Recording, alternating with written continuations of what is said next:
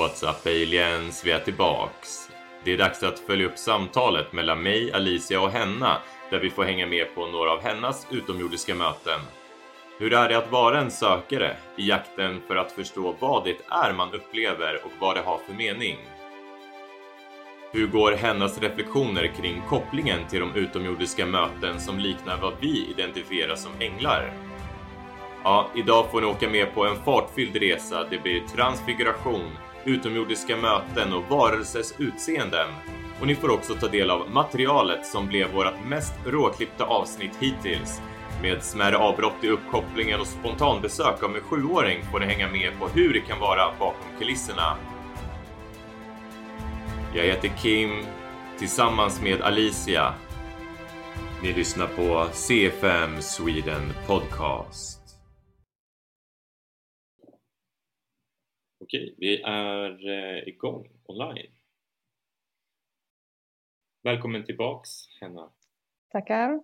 Vi provar en ny inspelningsplattform som ska vara bra för eh, eh, remote recording. Det är så enklare att ha engelska uttryck ibland. Men ni som lyssnar, ni hajar grejen. Eh, jag tycker att vi, vi kör igång. Vart ska vi börja? Men vi vill ju jättegärna förra avsnittet komma in på dina utomjordiska upplevelser. Yes. Eh, jo, i förra avsnittet så gick vi in lite på det här första mötet där jag blev väldigt rädd.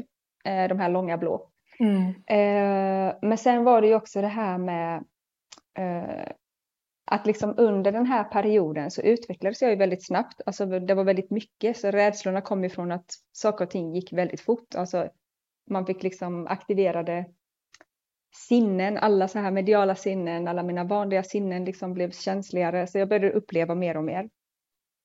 Eh, men då så började det dyka upp nya liksom, tillfällen eh, helt spontant där utomjordingar började visa sig. Eh, där och då förstod jag inte varför. Eh, så det var ju mycket rädsla och grejer och allting, så här, lära mig förstå vad det är som händer och vad är meningen med det här, varför bildar jag den här kontakten med dem, eh, vilket jag förstått senare. Men då var det så här att, nu minns jag inte vilken ordning allt hände, men jag kan dra en gång som var ganska eh, rolig faktiskt, för att då var det så här att eh, jag stod på toaletten en kväll och eh, skulle tvätta av mig sminket och sådär. Mina barn var ju små då, nu är de ju tonåringar. Så de hade gått och lagt sig tidigt. Min man var i, färdig, liksom gått och lagt i sängen. Så där står jag själv i toaletten. Dörren står öppen. Så där har vi hallen. Och eh, helt plötsligt så ser jag eh, fyra stycken gula, typ såna här, alltså som en gul gestalt. Eh, jag vet jag skrev efteråt till det här med att eh, hologram är ett bra sätt att beskriva det. Det är som att jag, jag ser dem med mina fysiska ögon, men jag förstår också att de inte är lika fysiska som möbler och allt annat runt omkring. Mm. Eh, och de här gula, gräddgulaktiga lysande gestalterna, de var liksom, vad kan de ha varit, typ 1,40 höga. Och, och eh, jag hoppade ju till och tänkte att, alltså blev ju inte rädd men skrämd. Eh, och så hör jag direkt då när jag rycker till, det första jag hör är då eh, typ var inte rädd, vi är här för att hjälpa dig. Och då, och då blev jag ju ännu mer rädd för det kändes så påtagligt för jag är ju van vid att när jag kanaliserar så kommer det på engelska. Eh, så om jag hör min guide eller när jag har liksom kontakt så känns det det är som att, jag vet inte om det är valt att det ska vara på engelska för att det är bekvämare för oss eller tydligare att det inte är mina egna tankar eller vad det nu är. Eh, men det här var liksom en extern röst, alltså man hör den så som man hör andra människor runt omkring sig. Eh, och att det var på svenska kändes jättepåtagligt för mig som var van vid att engelska kändes lite mer på avstånd så. Så att eh, jag blev ju skitskraj, eh, typ blundade och jag tror jag till och med sprang igenom dem när jag sprang ut i toaletten liksom. Eh, så även om de förklarar för mig att de är där för att hjälpa mig, eller säger det, eh, så blir jag ju skiträdd och reagerar väldigt snabbt på att ta mig därifrån istället för att stanna och ta reda på mer, om man säger så. Hur skulle du beskriva de här gestalterna? Såg de ut som typiska utomjordingar eller var det ljusvarelser? Eller hur, hur såg de ut? Jag skulle nog säga ljusvarelse där och då. Eh, för att jag ser ju inte mer än alltså helt ifylld lysande gestalt. Eh, typ smala, lite långa armar och ben ändå, men ändå typ, alltså känslan av fullvuxna, men de var korta. Eh, jag vet inte hur jag ska förklara, jag fick liksom ingen så här ansikte, ögon, eh, inget sånt, utan det var bara ren lysande energi, liksom som en Typ som de blåa jag såg, fast där såg jag mer bara konturerna. Eh, här såg jag liksom de mer ifyllt. Mm. Men, eh, men sen så har jag ju tänkt att gången efter det här Eh, så hamnade jag en kväll i eh, sån här, vad ska man säga, inte sömnparalys och inte heller att jag uppfattade att jag riktigt hade somnat. Och då låg jag i sängen en kväll och eh, ligger vaken och ser hur, vad ska man börja? Det började lite tidigare på dagen, att jag började känna mycket energi, mycket närvaro. Framåt kvällen blev det mer och jag började känna att det vibrerade i kroppen. Alltså jag hade lite så här olika saker som hände inför det här mötet. Eh, och när jag lägger mig och blundar så blir jag typ paralyserad i kroppen kan man säga. Jag kan inte öppna mina ögon men jag ser rummet och allting bakom mina ögonlock. Det är som att jag tittar med öppna ögon men jag vet att jag ligger och blundar. Eh, och då kommer i mörkret då så kommer det en gul eh, utomjording. Eh, alltså gul blank hud, svarta mandelformade ögon. Eh, kommer så här jättenära mitt ansikte. Och börjar liksom bara massa så här ljud. Och jag bara ligger där och kan inte göra ett, ett dugg. Men jag var inte det minsta rädd och jag låg där och verkligen så här Wow, jag förstår precis allt. Alltså hela min kropp och själ förstod allting den säger. Eh, och liksom jag bara känner hur det, när man får healing, de, de som vet hur det känns om man är energikänslig, när man får healing, de här varma vågorna och det bara pirrar hela kroppen och bara spred sig. Och eh, det var verkligen en wow-upplevelse, jättekärleksfull, jättebehaglig. Och i en sån situation så är det en typ av kärlek som inte vi kan riktigt relatera till i det här mänskliga, utan det är en helt annan typ av varm, bekväm känsla. Jag kan inte riktigt förklara det. Men inte det minsta rädd denna gången i alla fall. Och eh, jag har ingen tidsuppfattning hur länge det här pågick.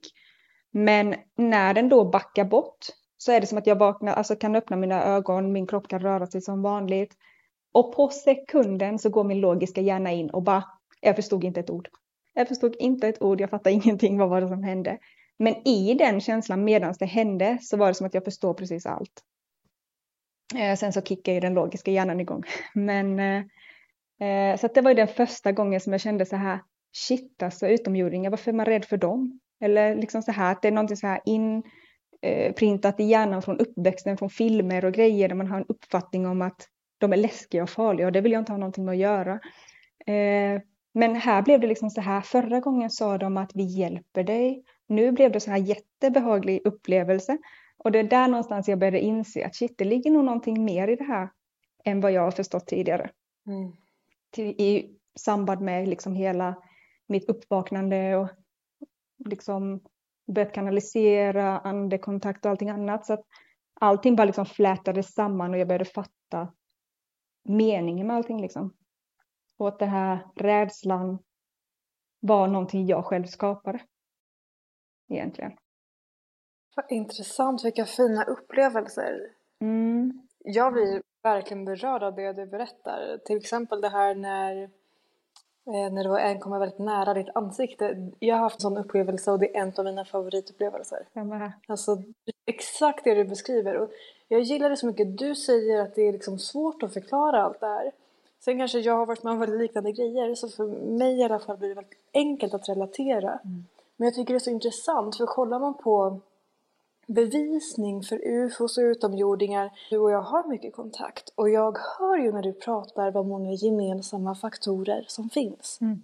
Till exempel mediala sinnen påslagna direkt. Behöver inte kämpa för det nödvändigtvis, behöver inte utveckla det taget, de kommer allihopa på en gång. Pang!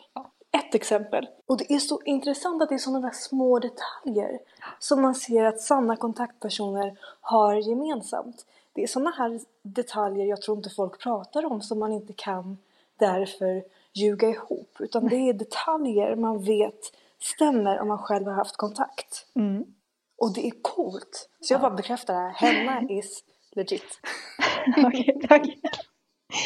Alltså det är exakt så jag tänker också, för jag har ju som sagt haft...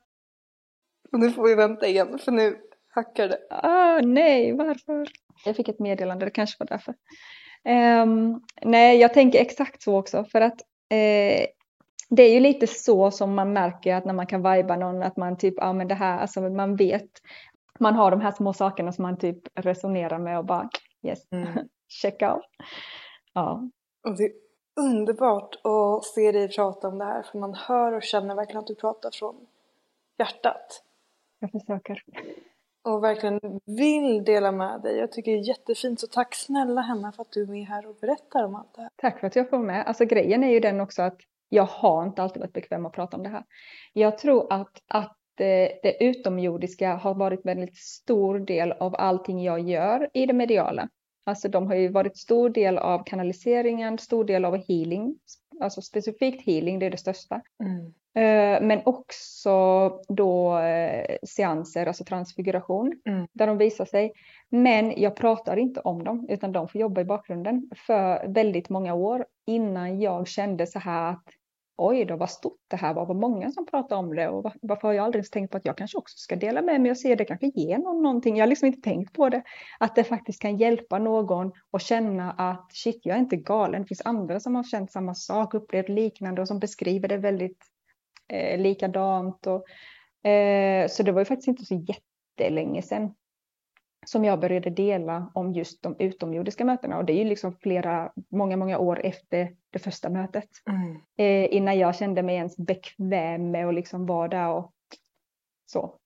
Så att eh, ja, inte, inte helt bekväm med att prata om det, men samtidigt så vet jag ju också att eh, det känns ju ändå bra att liksom bara få ur sig allting eller så. Höll du på med andra typer av varelser eller fenomen? Det, utomjordingar hade en stor del av allting, det var bara att jag inte berättade det för någon. Vi säger om jag hade en healing-klient eller någonting och jobbar med healing så säger ju inte jag vilka mitt spirit team är. Mm. Exempelvis. Mm. Eh, men innan de började dyka upp, om man ser de första åren av eh, när alla sinnen kickade igång, liksom, då var det ju mycket personlig utveckling, mycket så här, vad är det här och vad händer, varför ser jag det här och liksom ta reda på mycket saker. Samtidigt som det var mycket andekontakt var väldigt ofta.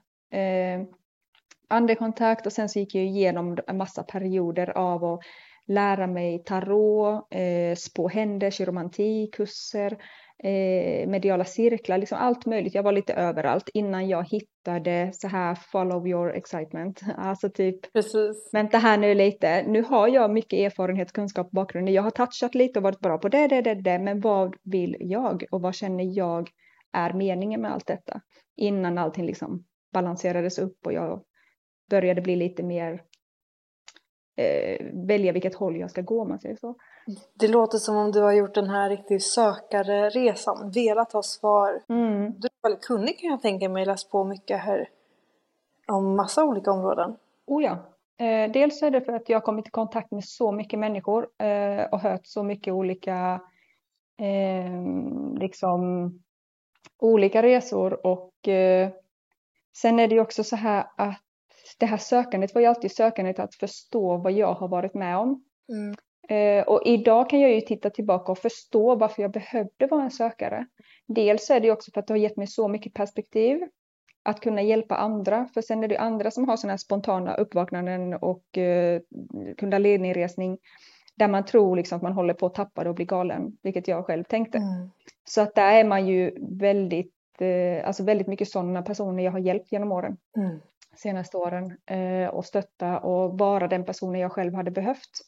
Så det är en erfarenhet att ha varit där själv och ha eh, en större förståelse eh, för vad personen behöver och eh, vilket stöd man behöver och sådana saker. Så att allting har ju verkligen en mening. Att det skulle vara jobbigt för mig på alla möjliga sätt var ju meningen. För det har gett mig liksom den erfarenhet jag behöver för att kunna vara den jag är idag. Så det, sk det skulle helt enkelt inte vara lätt för mig.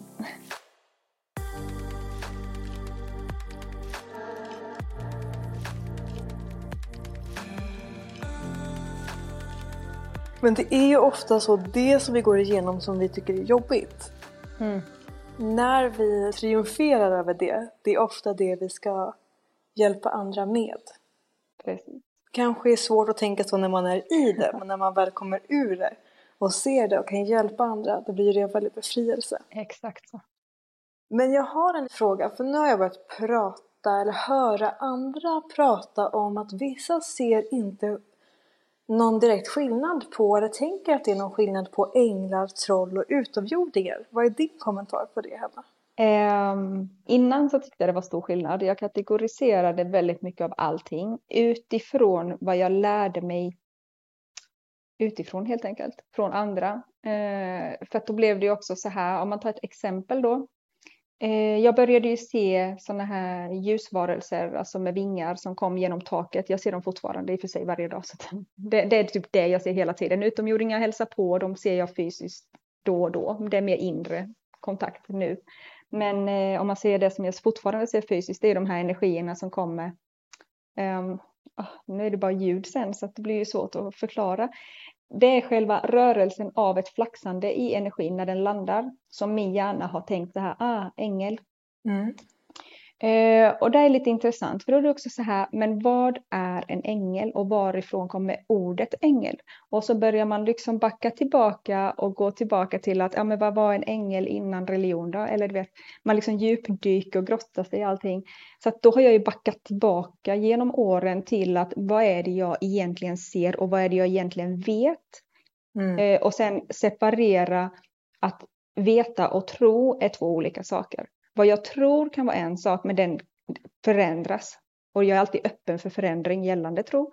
Men vad jag vet är ju bara det jag upplevt och kan beskriva. Så då exempelvis använder jag ordet ängel för att folk förstår vad jag menar. Fast ängel kanske egentligen bara är en ljusvarelse. En ljusvarelse kan ju lika väl vara en typ av utomjording med vingar. Mm. Vad vet jag? vad, är, vad är vad liksom? Vad vet vi egentligen? Så att, eh, att liksom jag ser liksom gestalter och att saker rör sig ute i naturen, då kopplar ju gärna med att bara för att jag ser det i naturen så är det naturväsen. Men återigen, vad vet jag? De har liksom, alltså sådär. Så att energi är energi. Eh, saker och ting kan ju ta form, visa sig för mig på ett sätt som är bekvämt eller tryggt för mig för att någonstans kanske det färgas av att ja, men vi visar oss så här för henne, för det här kommer här inte skrämma henne. Och så där. Alltså vad kan vi egentligen lita på? Så att jag brukar egentligen nu för tiden tänka att när folk sätter saker och ting i kategorier eller förklarar vad det är så brukar jag känna mig att spelar det egentligen någon roll vad det är? Huvudsaken är att du kan skilja på vad som känns bra och vad som inte känns bra. Och likadant att kunna också förstå och känna Eh, varför är den här och vad är syftet med det? Liksom de, för mig är det de här större frågorna som spelar roll, inte om det är en, eh, liksom vad det här är för typ av väsen. Sen har jag ju sett eh, små som flög, eh, vad heter det, som man såg så här vita små konturer, typ 40 cent, ja, 30 centimeter kanske. Två, var det två eller tre stycken? En morgon som flög i luften som en energi. Men det var ju också så här att hjärnan går in och bara, ah, det där kan nog vara en elva. Men det är också så här, eller så är det en väldigt liten ängel, eller så är det en väldigt liten utomjording. Alltså, vad vet jag? Jag vet inte. Men det är ju så vi fungerar. Vi försöker ju benämna saker så att vi ska kunna förklara det. Mm. Men du upplever ändå att det är en skillnad mellan dem, eller upplever du allting vara samma? Jag upplever en skillnad utifrån det jag ser eh, så är det skillnad. Och likadant om man typ går in på eh, senaste gången jag mötte en utomjording mm. eh, så var den väldigt tydlig. Mm. Eller en av de gångerna som har varit tydlig. Men vi tar, nu är det, jag, jag har haft jättemånga så vi kommer inte kunna ta alla. Men om man tar den senaste, det var september 2023 så det är inte så länge sedan. Mm. Då hade jag haft seans hemma. Eh, nej, jag hade haft den här utveck medial utvecklingscirkel hemma Mm. Och så hade jag några kompisar som stannade kvar så skulle vi köra anderbordet. Anderbord, trollbord, det är sådana som eh, de flesta som lyssnar vet nog vad det är, tänker jag. Vill du förklara det lite snabbt ändå för de som inte vet henne? Eh, det är ju när man har eh, ett bord och så står alla i en cirkel runt den. Man har händerna löst på bordet och alla sätter intentionen på att bjuda in typ nära och kära eller guider eller någonting. Så att, eller sätter en intention helt enkelt på att man är där av mm, rätt intentioner, kärlek och allting och väntar då tills energin byggs upp för att bordet då ska börja röra på sig. Mm. Och ibland kommunicera med oss genom att lyfta vissa ben och, och sådana saker. Eller dansa eller bara snurra runt och sådär. Hörde ni det? Bord som dansar, ni som lyssnar. ja. uh, table turning uh, på engelska, så att det finns lite mer kanske att läsa om. Mm. Men i alla fall, och uh, då var det så här att då hade vi kört det här i en stund.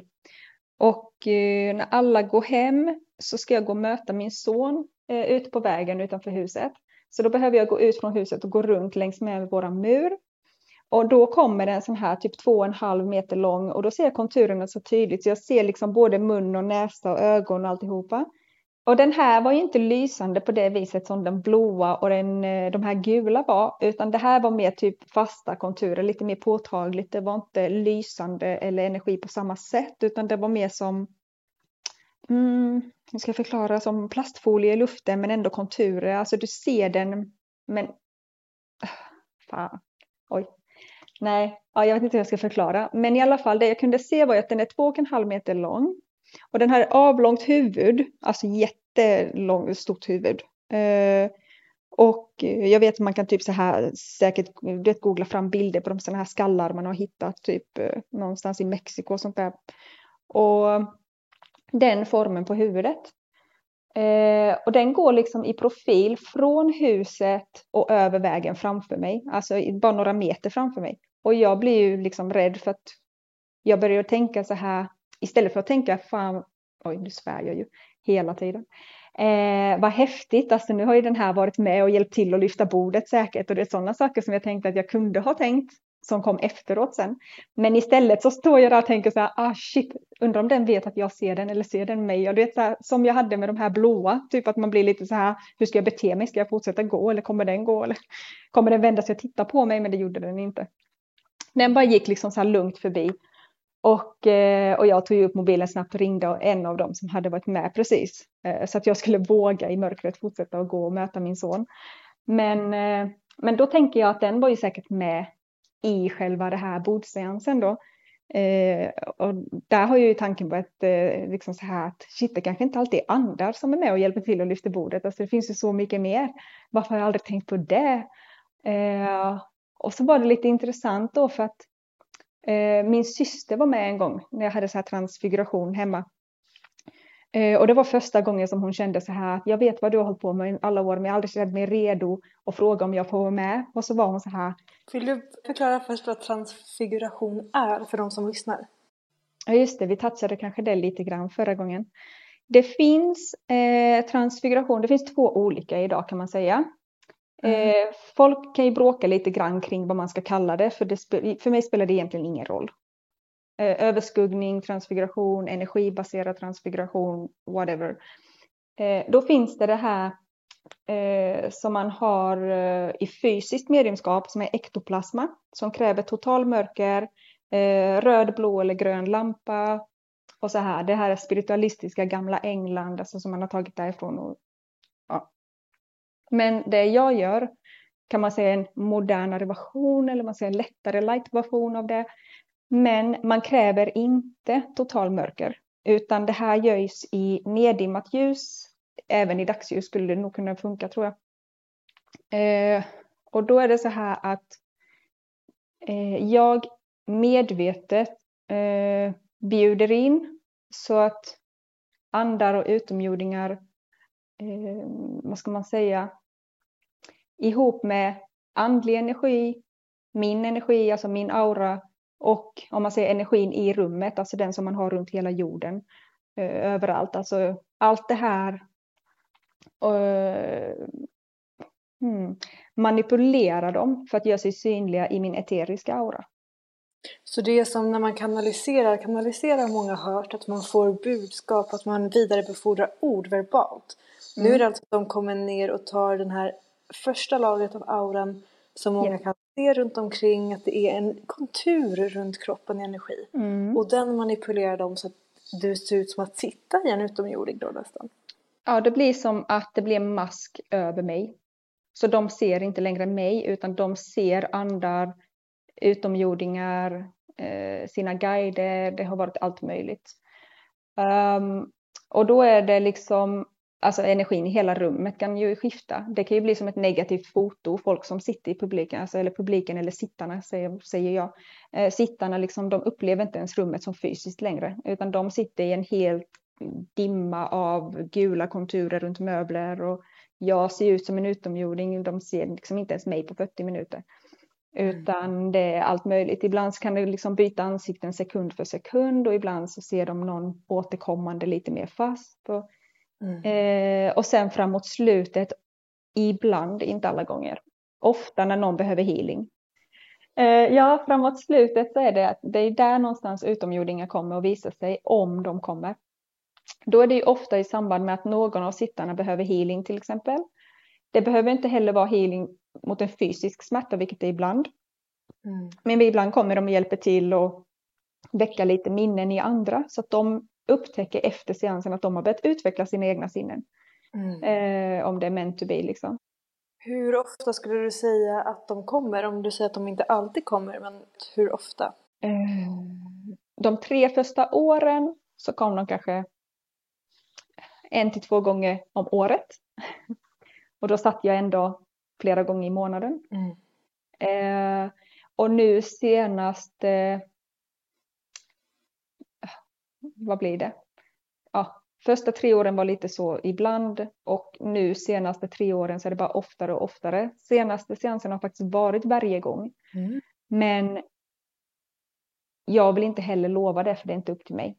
Så därav säger jag att det inte alltid är så. För att man, jag vill inte att de som kommer ska hoppas, se någonting och sen bli besvikna för att det är så mycket mer bevis i transfiguration som man då missar i den besvikelsen för att se att vi är mer än en fysisk kropp. Bevis för andevärlden, seeing is believing. Du kan inte prata bort det som man kan göra med mentalt mediumskap.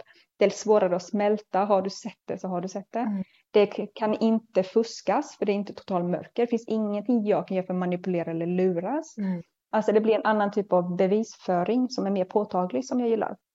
Och därav vill jag inte heller prata om just den utomjordiska biten i det eftersom det blir väl mer en bonus om det händer. Om man säger så. Nu vet ju jag att alla som lyssnar kommer bara oh, wow, jag vill ha en sittning med henne. Hur bokar man det? Var hittar man det? Uh, ja, det, är väl min lilla Facebookgrupp som jag bjuder in mina medlemmar, de som bor i närheten brukar det vara, vill man åka långt får man ju det, men jag brukar tänka så här, uh, alltså att det brukar oftast vara folk som bor i närheten som dyker upp och uh, Vad heter Facebookgruppen ja. och var ungefär bor du? Du kanske inte vill säga exakt? Jag bor strax utanför Värnamo i ett, en liten håla som heter Bår eh, och i Småland då. Um, och gruppen heter, vad har jag döpt gruppen till? Vänta. Den heter nog Henna och så är det nog något bindestreck och så är det, jag tror det står medium och så ett och-tecken och healer. Henna, medium, healer. Annars så är det ju, eh, även om man inte eh, behöver inte kanske skicka vänförfrågan till min privata, eh, för där läggs, delar jag inget intressant. Eh, så där har jag väldigt lite folk. Men däremot så på min privata när man söker på mitt namn eh, så har jag fastnålat inlägg eller länk längst upp till min grupp. Så där kanske det är lättare att hitta. Vi kommer ju skriva i beskrivningen till avsnittet, det ville Kim säga, han viftade på handen. ja. Kim, du ser så himla nöjd ut. Visst kommer du och jag åka ner till henne någon gång? Gör det. Oh, det, det har jag suttit och tänkt så många gånger nu att äh, mm, vad mysigt att åka, åka ner till Småland och så hälsa på henne och köra någon, göra någon session och bara må bra. Verkligen. Ni är varmt välkomna. Tack Henna. Och jag har en till fråga. Mm. Många kallar ju det du gör för transmediumskap. Och det kan ju vara väldigt krävande. Många kan må väldigt, väldigt dåligt efteråt. Hur mår du efter en sån här session? Jag mår superbra ibland och ibland så har det tagit lite mer på kroppen tillfälligt. Men det är ju också så här, man ska inte missuppfatta det till någonting negativt. Det tar inte energi. Uh, för så här är det, det är skillnad på kanalisera och trans. Och trans har olika djup kan man säga. Du har ju att du är passiv trans, lätt trans och sådana saker. Mm. Uh, och är man i lätt trans så kallar jag det för kanalisera. Uh, och sen lite djupare tillstånd uh, så tycker jag att det går över mer på trans och sen när det blir helt passivt så blir det mer fysiskt mediumskap. Så det finns lite så här olika där det är lättare att förstå när man sätter lite kategorier på det om man säger så.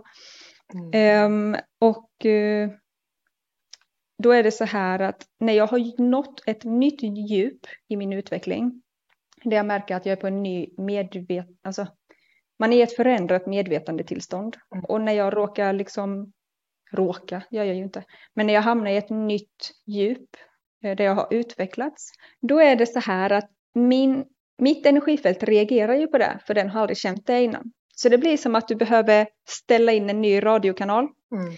Eh, och när man gör det så kan den fysiska kroppen reagera på det. Mm. Och blandar man in rädsla där mm. så kan det upplevas som att jag kommer aldrig mer göra det här, det händer något konstigt, jag börjar huttra, hacka tänder, jag fryser, jag känner liksom massa så konstiga känslor och dåsighet och jag liksom tar jättelång tid att komma tillbaka och se rummet och liksom fysiska världen och, och sådär. Men det är egentligen bara en rädsla vi själva skapar av okunskap. Men är det här verkligen helt tryggt? För många som lyssnar kommer nog vara det där vill jag testa. Är man rädd om man känner så här att eh, det här låter läskigt, gör det inte då. Follow your excitement. Känns det som att passion, det är kul, alltså verkligen så här wow, prova. Men gör det med rätt intentioner. För grejen är också den att finns det gott så finns det ont. Jag har ju lärt mig på min resa att väldigt lätt känna vilken vibration jag ska vara i när jag jobbar eh, och hur jag hanterar negativa energier. Mm. Så jag tror att dels behöver man ju vara väldigt medveten om vikten i intention. Mm. Din intention i allting du gör är otroligt viktig skulle jag säga. Att exempel...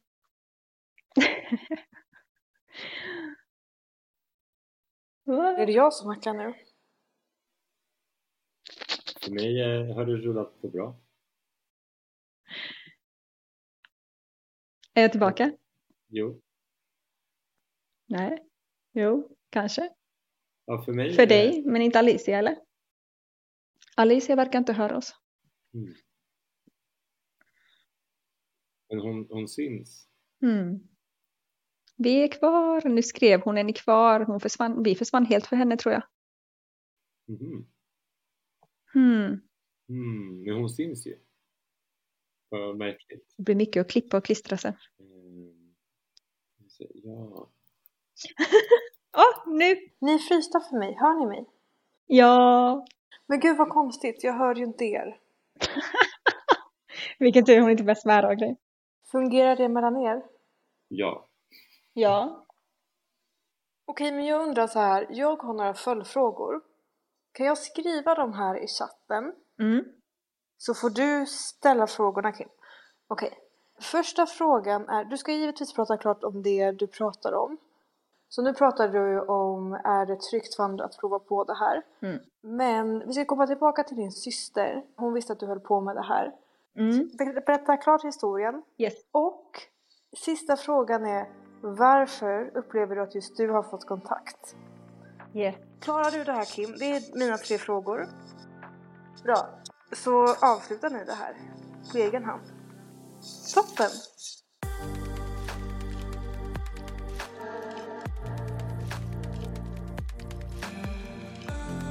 Vad spännande ändå. Ja, då kör vi. eh, ja, du får jättegärna eh, okay. fortsätta din story ja. där du var. Jag gör så här att jag avslutar det jag sa nyss då. Eh, då tänker jag så här att... Vänta, förlåt, stopp. Eh, då, eh, hjärtat, kom. Har du slagit i näsan? Mm. Hämta papper. Kom. Men det är ingen fara i hjärtat, det är bara lite näsblod. Oj. Ursäkta. Ja, det är ingen fara. Kom hjärtat. Det är ingen fara. Kom och sätt dig här. Har hon slagit sig? Ja, du säger hej. Hej. Vänta, nu. Hej, hej. Hej.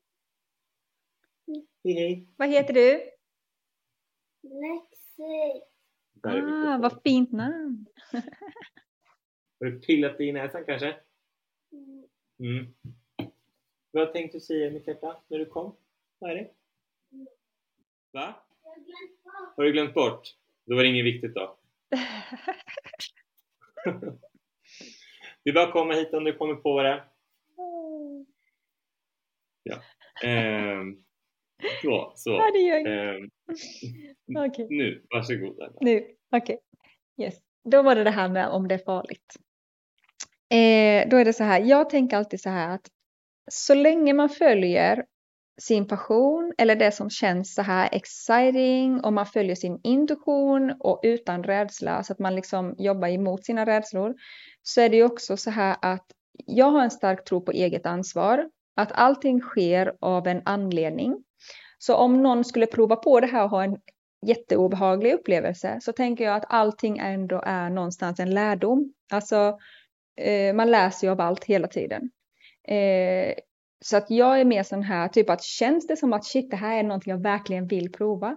Gör det med rätt intentioner från hjärtat och att det känns bra och eh, ja, kanske till och med med en kompis. Alltså sådär, Eh, skräm inte upp er själva om man ska så här prova typ mirror scrying, alltså spegelskådning exempelvis som är liknande. Eh, det är ju många som provar det då som en första grej, men då är det också det här att eh, man kan skrämma upp sig själv om man är ensam. Jag var på min första transkurs för många år sedan och då frågade jag läraren samma sak, alltså, eh, fast jag frågade mer i perspektivet att eftersom jag inte var rädd så jag satt och gjorde det här i spegeln dagligen. Det blev som en meditation för mig. Eh, och gjorde det här alltså, väldigt mycket ensam.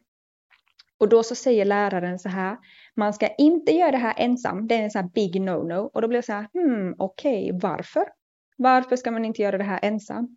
Och då var, då, för jag förväntade mig ett svar att det kan vara farligt och det kan vara bla bla bla. Och då svarar hon för att man kan bli rädd.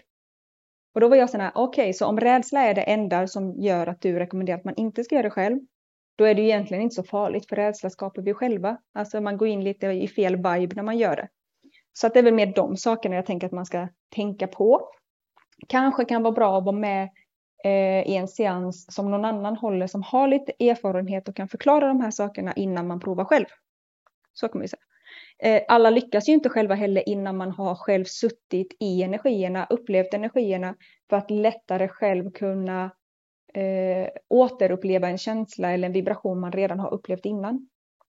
Så att det kan vara lite så olika för alla. För vissa fall är det väldigt naturligt och för vissa eh, lyckas de inte alls fast de provat år efter år. Så det, det prova om det känns kul. Så, tänker jag. Eh, ja, och sen tillbaka till, eh, vad, vad, skrev Alicia där? Eh, om det här med storyn med min syster då. då är det så här att eh, min syster vet vad jag håller på med och min familj och alla har stöttat mig i hela den här resan. Alla mina vänner, familj, alla vet om allting med mig liksom så. Och stöttar mig och sådär. Så att eh, det är bara att de själva inte riktigt varit, eh, varit eh, vad ska man säga, de har stöttat mig men de har själva inte liksom så här frågat om de får vara med i seanser och sådana saker. Men min syster gjorde det faktiskt förra året.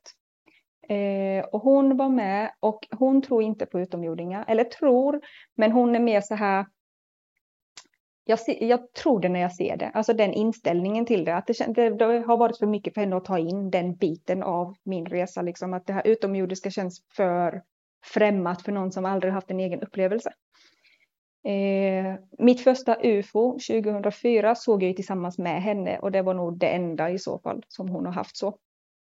Och eh, under den här seansen då, transfiguration, då ser hon den här utomjordingen med avlångt huvud.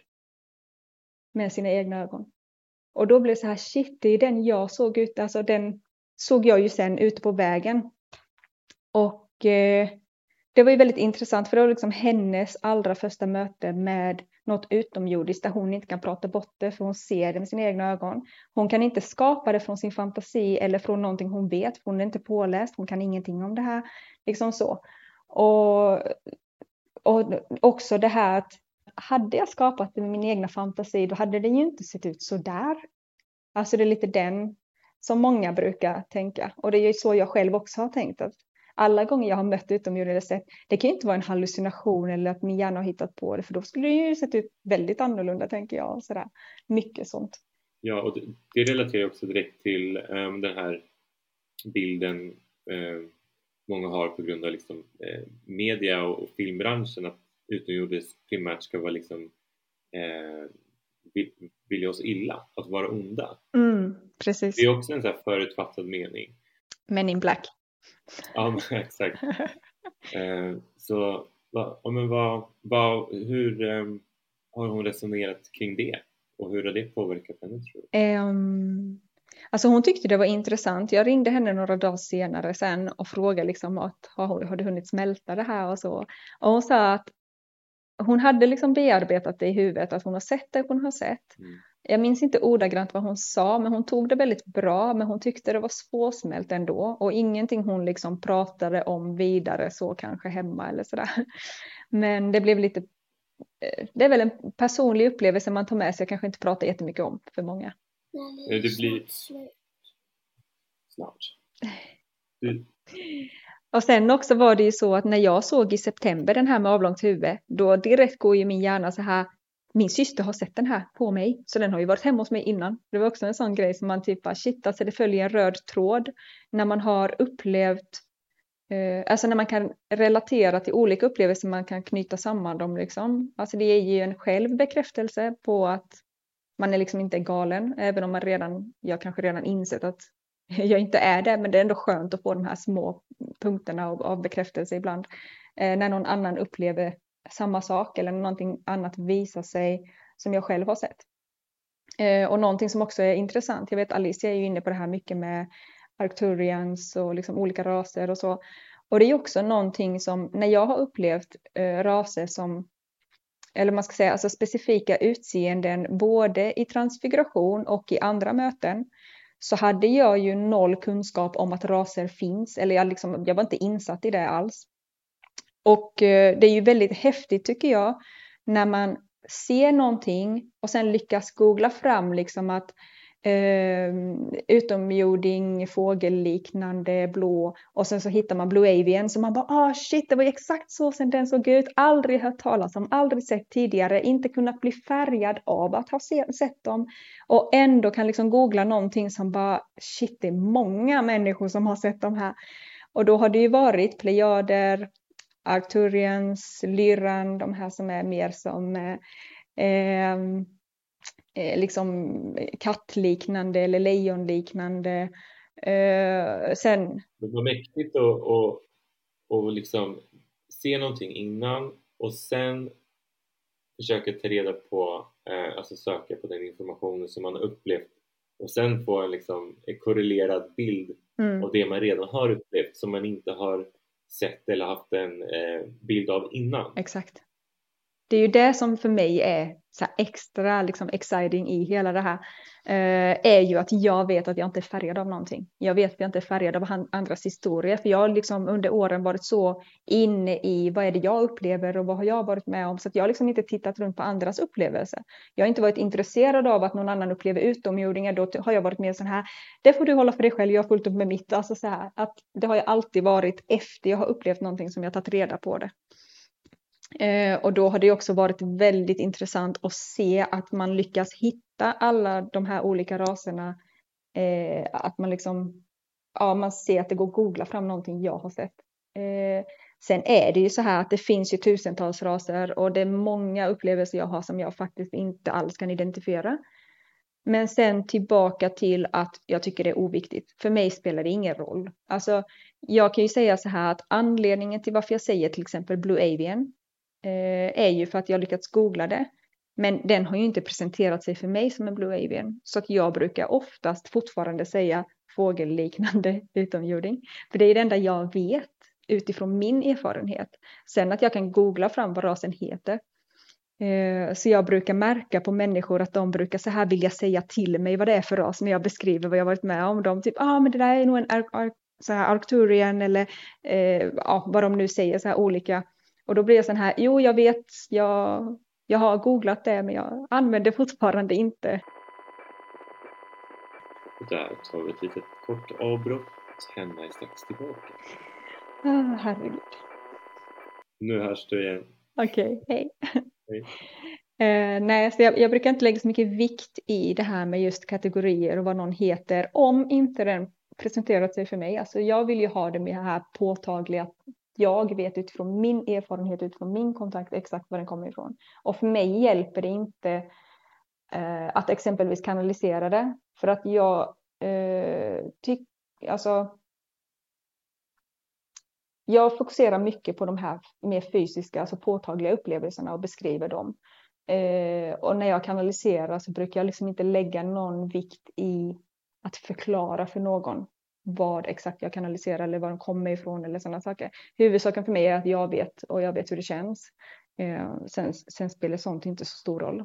Jag är lite sådär, eh, jag har en vän i England, mycket inom så här eh, spiritualistiskt eh, mediumskap och sånt. Och när man pratar med dem så säger de ju också så här, alltså i vissa länder så fokuserar man så mycket på att veta så mycket onödiga saker. Det är så här, spelar det verkligen någon roll eller så? Alltså man gräver så mycket i att man vill veta var kom den ifrån, eh, vilken ras, vilken planet, vilken... För mig är det liksom det, det är oviktig information, det är ingenting jag gräver i. Nej, och det är lite så här, eh, samma här på jorden, vi människor. Alltså, det spelar ingen roll för mig om jag har vänner som är från en annan kontinent eller är från eh, the house next door. Liksom. Precis. Vi, vi interagerar med, med andra levande eh, varelser. Liksom. Yes. Eh, så, så, jag kan relatera verkligen till det du säger, att det eh, känns inte primärt en primär info. Liksom. Om det inte är så att eh, så här, om entiteterna hade lagt stor vikt i att du ska veta och förmedla exakt mm. vilken utomjordisk ras de, ras de är, då hade de förmodligen gjort det. Ja. Alltså så, tänker jag. Precis. Jag tänker alla eh. gånger jag har kommunicerat med dem så har de ju haft chansen att säga det, men de har inte gjort. Och det är likadant med guider. Guider har ju själva sagt liksom att du känner din energin av din guide, men de flesta medium är så fokuserade på att hitta namnet på sin guide, vilket för guider är helt eh, onödigt, alltså irrelevant. För att det också eh, stoppar dig, alltså det, det liksom sätter ju, begränsar ju dig själv mycket när du blir en sökare när det gäller de sakerna. Och sen är det också att många guider säger också att jag kan hitta på vilket namn som helst bara för att det ska kännas bra för dig. Alltså jag, mm. du kan kalla mig för eh, Putte eller vad du vill, bara liksom att det, för dem spelar det ingen roll. Det är ju vi som behöver det för våran trygghet, för att det känns bra. Så är det. Och så skrev Alisa en till fråga. Men, Just det. Eh, vad var det? Eh, hon skrev i chatten där. Om jag visste vad som var meningen med det här eller något sånt?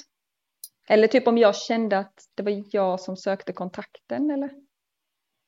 Eh, Men jag ska vara helt ärlig att den frågan är väldigt svår att svara på. Jag har inget rakt svar på det egentligen. För att det är så komplicerat. Jag förstår det. Uh... Jag tänker så här, för att ge, ge ett litet så här typ, typ svar på det. Eh, jag tänker så här, att allt det här har såklart en mening. Allting har en mening. Jag eh, liksom djupdykt lite i astrologi, numerologi och olika saker och jag tänker så här, jag är en sån här eh, mästertal 33 har jag läst mycket om, alltså det här life path, alltså att man är en teacher, man har ett eh, andligt uppvaknande. Alltså någonstans så ser jag i både min astrokarta och numerologi och allting att det här var meningen skulle hända mig. Det var meant to be. Det behöver inte heller vara att någonting hände mig, utan det var kanske bara att någonting väckte mig ur en illusion, en dröm. Jag blev helt enkelt mig själv. Min, den version av mig som jag behövde vara. Sen så har vi ju olika roller. Ibland så är jag lärare, ibland så är jag elev, ibland så är jag eh, terapeut, ibland så är jag... Du vet, man har ju alla de här olika där man går in i olika roller av sig själv. Så att jag skulle nog mer uppfatta det som att jag var nog en ganska vils... Access denied. Och där var ett kort avbrott. Vi är strax tillbaks. Standing by. Standing by. Hörs jag nu eller? Försvann jag? Access granted. Nu är du tillbaka. Ah, är jag tillbaka? Okej, okay, hej. Eh, då, jag tänker mer så här att fram tills 2012 så kanske jag mer, man kan se det som att jag var kanske en ganska vilsen själ och visste inte vem jag var. Jag var en sökare. Då var jag sökare mer än någonsin kanske. Jag sökte väl någonstans att passa in. Vem är jag? Lätt påverkad, osäker. Att jag aldrig riktigt var i min fulla kraft och trygg i vem jag var. Sen har jag det här andliga uppvaknandet. Eh, en del av det uppvaknandet var ju att hitta mig själv.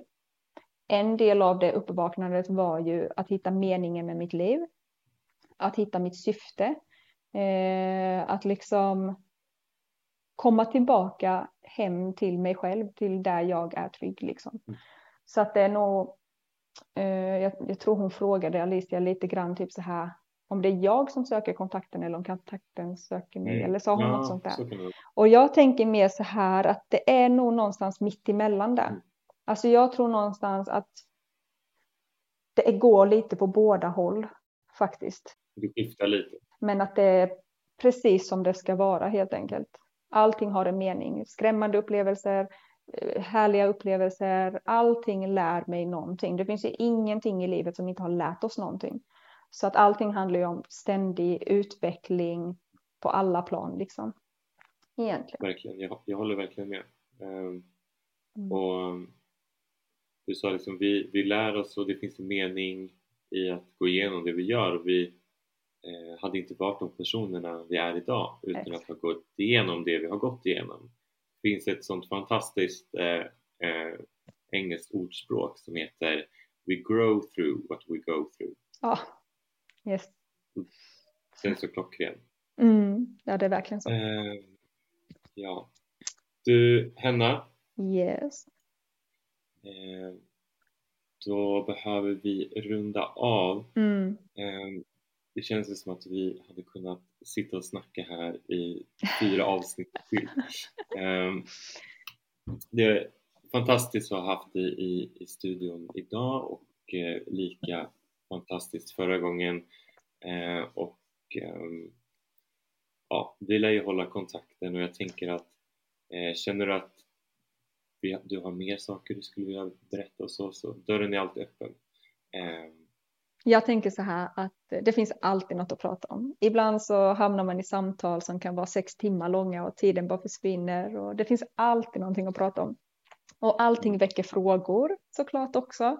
Eh, och det är därför jag också tänker så här att det är inte så svårt att hitta mig kanske på sociala medier, Instagram, min grupp där man kan hitta hur mycket som helst. Ja, den har ju som sagt haft det sedan 2013. Så det finns liksom tio års eh, hur mycket som helst där i.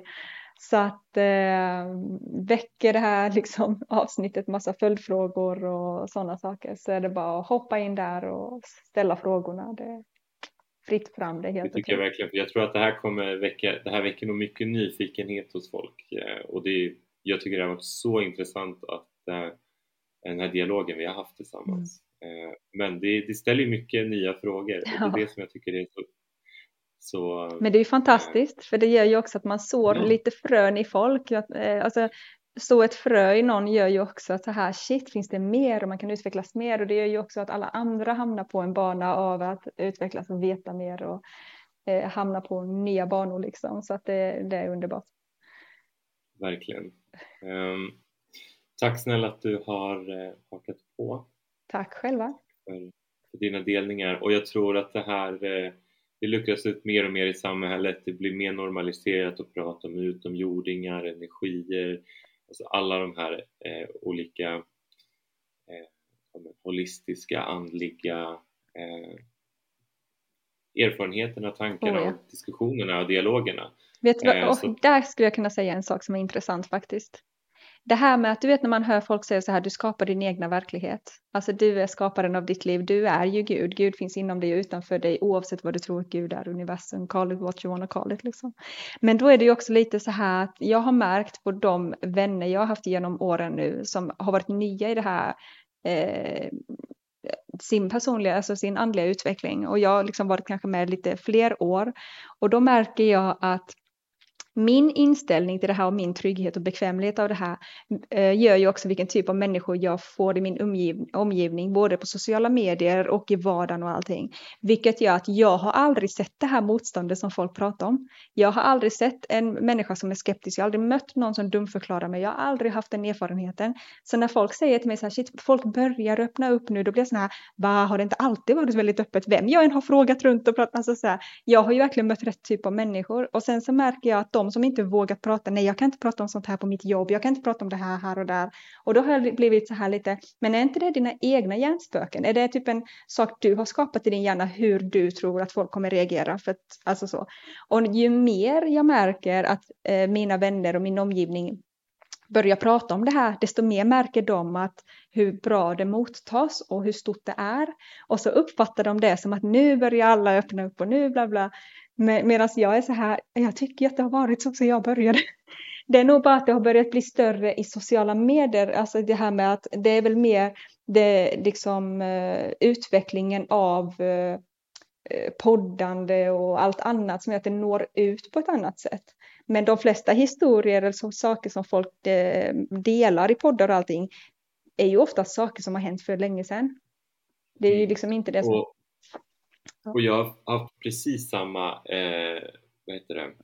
Upplevelse. upplevelser som, som du pratar om här. Att eh, sen jag bestämde mig för att här, gå all in och vara offentlig med det här, jag ska göra liksom, mm. podden, eh, prata om aliens och C5 så har jag inte mött någon liksom dumförklaring, kritik eller arga människor eller Nej. någonting. Det har blivit du attraherar in precis rätt människor som ska möta dig i din Exakt. väg. Så är det. De andra lever i en annan, liksom, vad ska man kalla det? Vi, vi är ju alla i hela tiden i lite olika dimensioner och frekvenser. Och då man blir lite osynlig för varandra.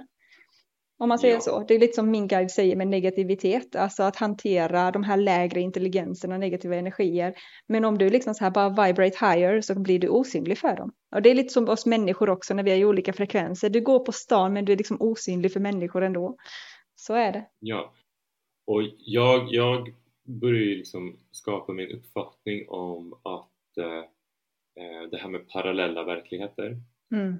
Att jag tror att eh, jag tror definitivt att vi skapar vår egen omgivning och vår liksom, verklighet som vi upplever.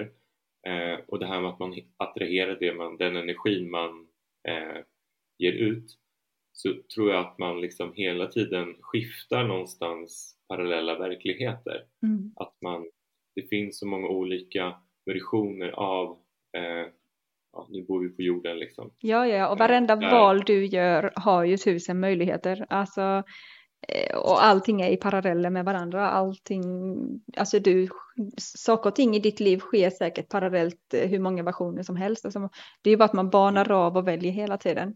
Och det här pratar ju de som inte känner till Daryl Anka eh, som har en utomjording som heter Bashar som är typ från 3000 år i framtiden eller någonting som han kanaliserar. Han har alltså gjort sådana här tester, varit uppkopplad på EKG eller EEG eller vad heter det med hjärnan och liksom sett när han kanaliserar så han är legit på riktigt. Så han har gjort det här i typ 40 år eller någonting. Och Bashar pratar om just det här eh, som du nämner. Och jag resonerar så mycket sen jag hittade honom med allting han säger. Jag bara känner så här shit alltså. Han sätter ord på hur jag tänker. Bara att jag är en person som har väldigt svårt att uttrycka mig. Jag brukar prata väldigt så tydligt och så som jag hade behövt att någon pratar med mig. Men vissa, typ som han då, han har så lätt för att förklara allting det här och det sätter verkligen ord på hur jag ser på det, alltså just det här med paralleller och meningen med livet och massa saker. Jag har lärt mig så mycket av honom. Jag rekommenderar folk att kolla upp Daryl Lanka på typ eh, TikTok eller YouTube och sånt. Alltså man lär sig så mycket av att lyssna på honom. Han är helt fantastisk. Tips. Tack för tipset, bästa. eh, och i det här att man eh, skiftar parallella verkligheter så eh, när jag liksom greppade den liksom, wow-faktorn, för det var så skönt för mig för att då så här, nummer ett så, så försvinner typ allt motstånd jag har för att försöka manifestera en mm. harmonisk fredlig värld för att det är bara, alltså jag kan göra exakt vad jag vill för jag kan bara jag skiftar ju ja. hela tiden. Så att, att manifestera precis vilken värld som helst, det går. Så dels att jag kommer tro på det, eh, alltså Identity shift. Fullo. Ja, och då gör det liksom lätt, alltså det finns liksom inga begränsningar för vad jag kan manifestera eller vilken parallell verklighet mm. som jag eh, kan skifta, skifta i. Vänder du på det så är det också så här att ju mer du är dig själv, alltså ju mer du är i kontakt med dig själv, desto mer attraherar du in precis det du behöver in i ditt liv utan att du ens behöver tänka på attraktionslagen.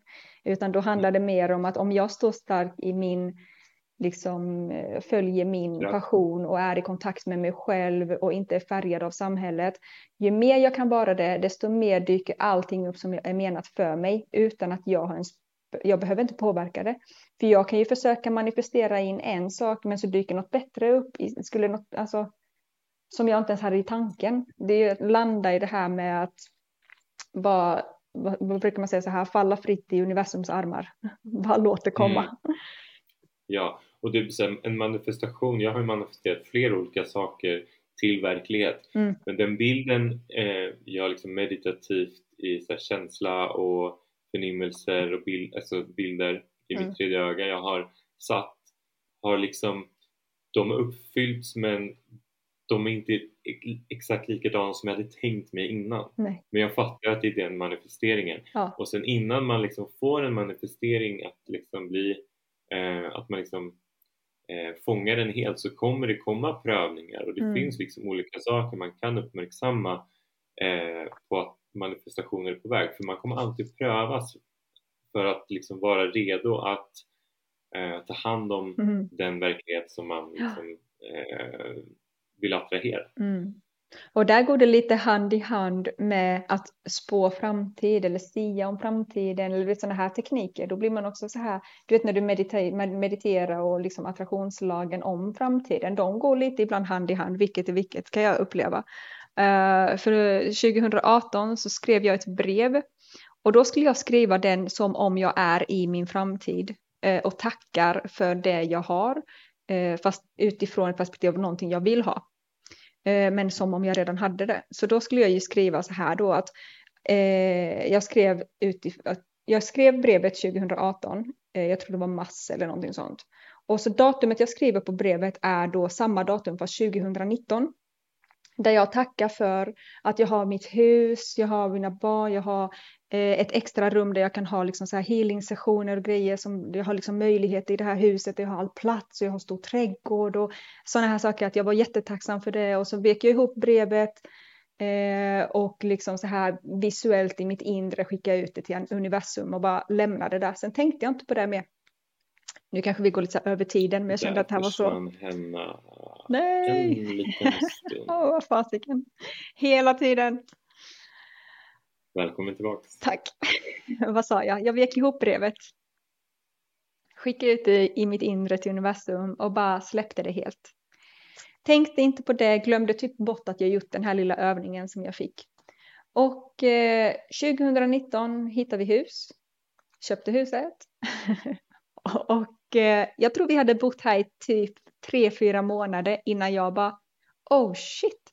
När jag står i mitt köksfönster och tittar ut så har jag ritat upp grannens hus på pricken.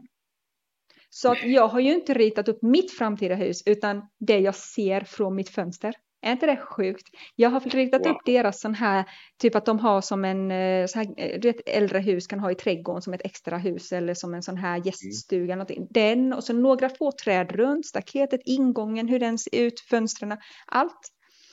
Och eh, wow. då var det också så här, oh shit, just det, och det här är ju ett alltså ett år innan vi köpte huset och jag skrev brevet ett år framåt. Jag typ bara, har jag spått framtiden eller har jag attraherat in det här eller vad är det jag egentligen har gjort? Men då har jag ju eh, ett rum jämte där jag sitter nu som är tomt på typ, vad kan det vara, 30 kvadrat. Som vi kommer prioritera sist, tyvärr, men där kommer det ju bli ett rum som är mitt till just det. Så att allting, all den ytan som jag hade skrivit i brevet finns. Barnen har varsitt rum, vi har ett eget rum, det rummet finns, det finns liksom allting. Så att det, var, det var verkligen så här intressant när du nämnde det, att vad är attraktionslagen, vad är SIA framtid, vad är vad? Du kanske, det kanske är samma sak? Kanske. Du kanske gjorde båda två? Någonstans så bara landar jag precis där jag ska vara ändå. så är det. Väldigt intressant. Ja. Alright Hanna, vi eh, rundar avslutar. av. Ja. Yes. Behöver lägga barn och eh, ja. Göra kväll. Samma här. Ja min man kom hem från Litauen nu och varit borta några dagar och jobbat så att eh, nu ska jag upp och umgås lite med familjen. Det gör du rätt i. Ha en fantastisk kväll. Tack snälla att du hänger med i podden. Tack själv. Lev väl så hörs vi. Tack. Hej. Och där har vi landat gott folk. Vill ni veta mer om Henna hittar ni en länk till Facebookgruppen Henna Medium och Healer i beskrivningen. Mer info om C5 Sweden hittar ni på vår hemsida och på vår Instagram. Vi hörs om två veckor igen, men fram tills dess, var ödmjuka, var snälla, var er själva. Puss och kram.